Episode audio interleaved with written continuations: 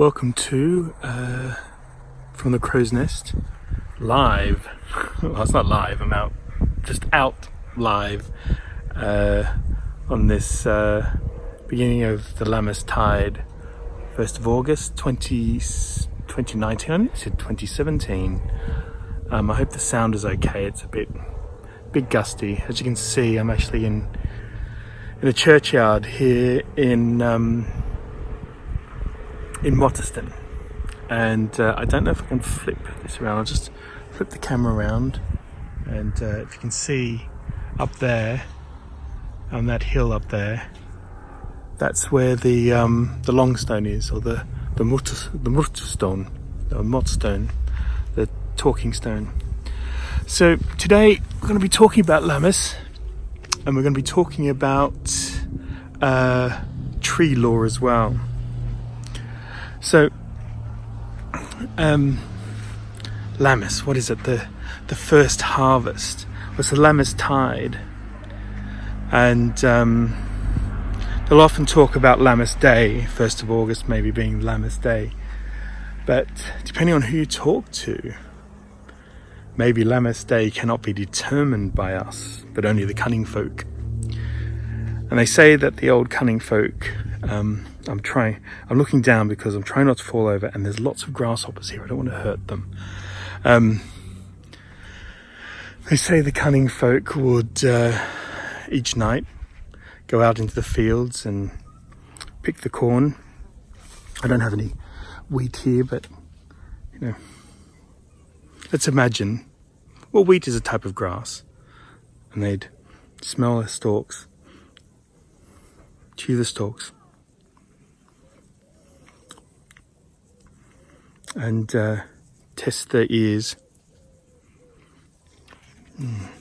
It actually tastes so earthy and lovely. And they determine, they determine when Lammas Day is.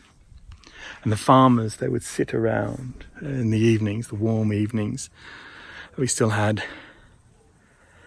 and uh, talk about the magics and the the signs that they'd see to bring on the first of Lammas, or the Lammas Day. So one of the reasons I also wanted to um, uh, come here is to talk about this guy here. It's a um, a yew tree, and you can't go to any ancient churchyard in this country without one of these guys, the yew tree. And why is that? Well, a couple of reasons. One, uh, from the Druids through uh, and the Celts through uh, through to the Anglo-Saxons, right up to the Christians, they all believed that um, the yew tree as a symbol of life and death and rebirth. And the reason for that is because a branch of a yew tree could go down, go down into the ground and start a new tree from the earth, till eventually there'd be no distinguishing between the first tree, as we can see here, which has actually been cut down and sprouted up again, from the first tree here and the second tree down here. So it was seen as, as rebirth, which which fit beautifully into the Christian um, into the, the Christian doctrine of uh, being born again in the eyes of, of Christ. It also fit uh, beautifully in the idea of um, uh, the rebirth of the world, as we saw see in, in, in the pagan rituals, which, which was very much absorbed into Christianity. And when Christianity came, they they would uh, come to the sacred sites and rather than destroying them, they'd find the the saint that most um there's a car uh, they'd find a saint that would most match the local god or deity, and there we have it.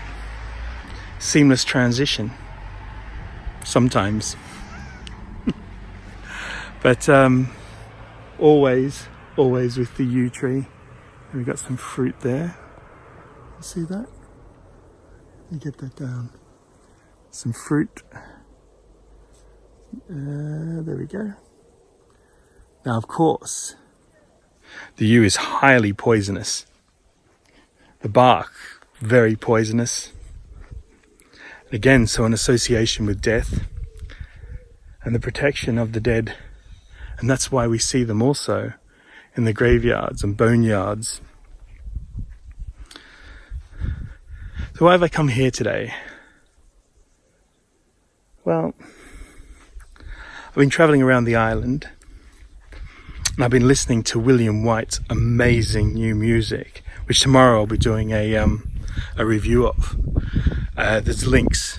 Check him out and check it out, because if you know what's good for you, you'll also download it and listen to it, because boy oh boy, it's fantastic, and it, and it's perfect for this harvest period. So I've been driving around listening to that in the car and through the fields, and I mean, look at this, it's just amazing. Look at the the wild, the flowers and everything. Just an amazing time of year. And, um, and I found myself here. Uh, a friend of mine's uh, father was a farmer, and he was laid to rest on this day in this church, so I came to pay my respects to my friend and his father and family. And um, yeah, and it all just sort of fit in. It fit fit well together, you know. Beautiful synchronicity of it all. So this is just a short update, short little podcast. Um, I hope you enjoyed it. Hope you learnt a little bit. Um, I might, if you like these out and about ones, I might do some more. I'm really hoping the sound turns out, because um, really enjoyed making this. And uh, see you next time. Bye for now.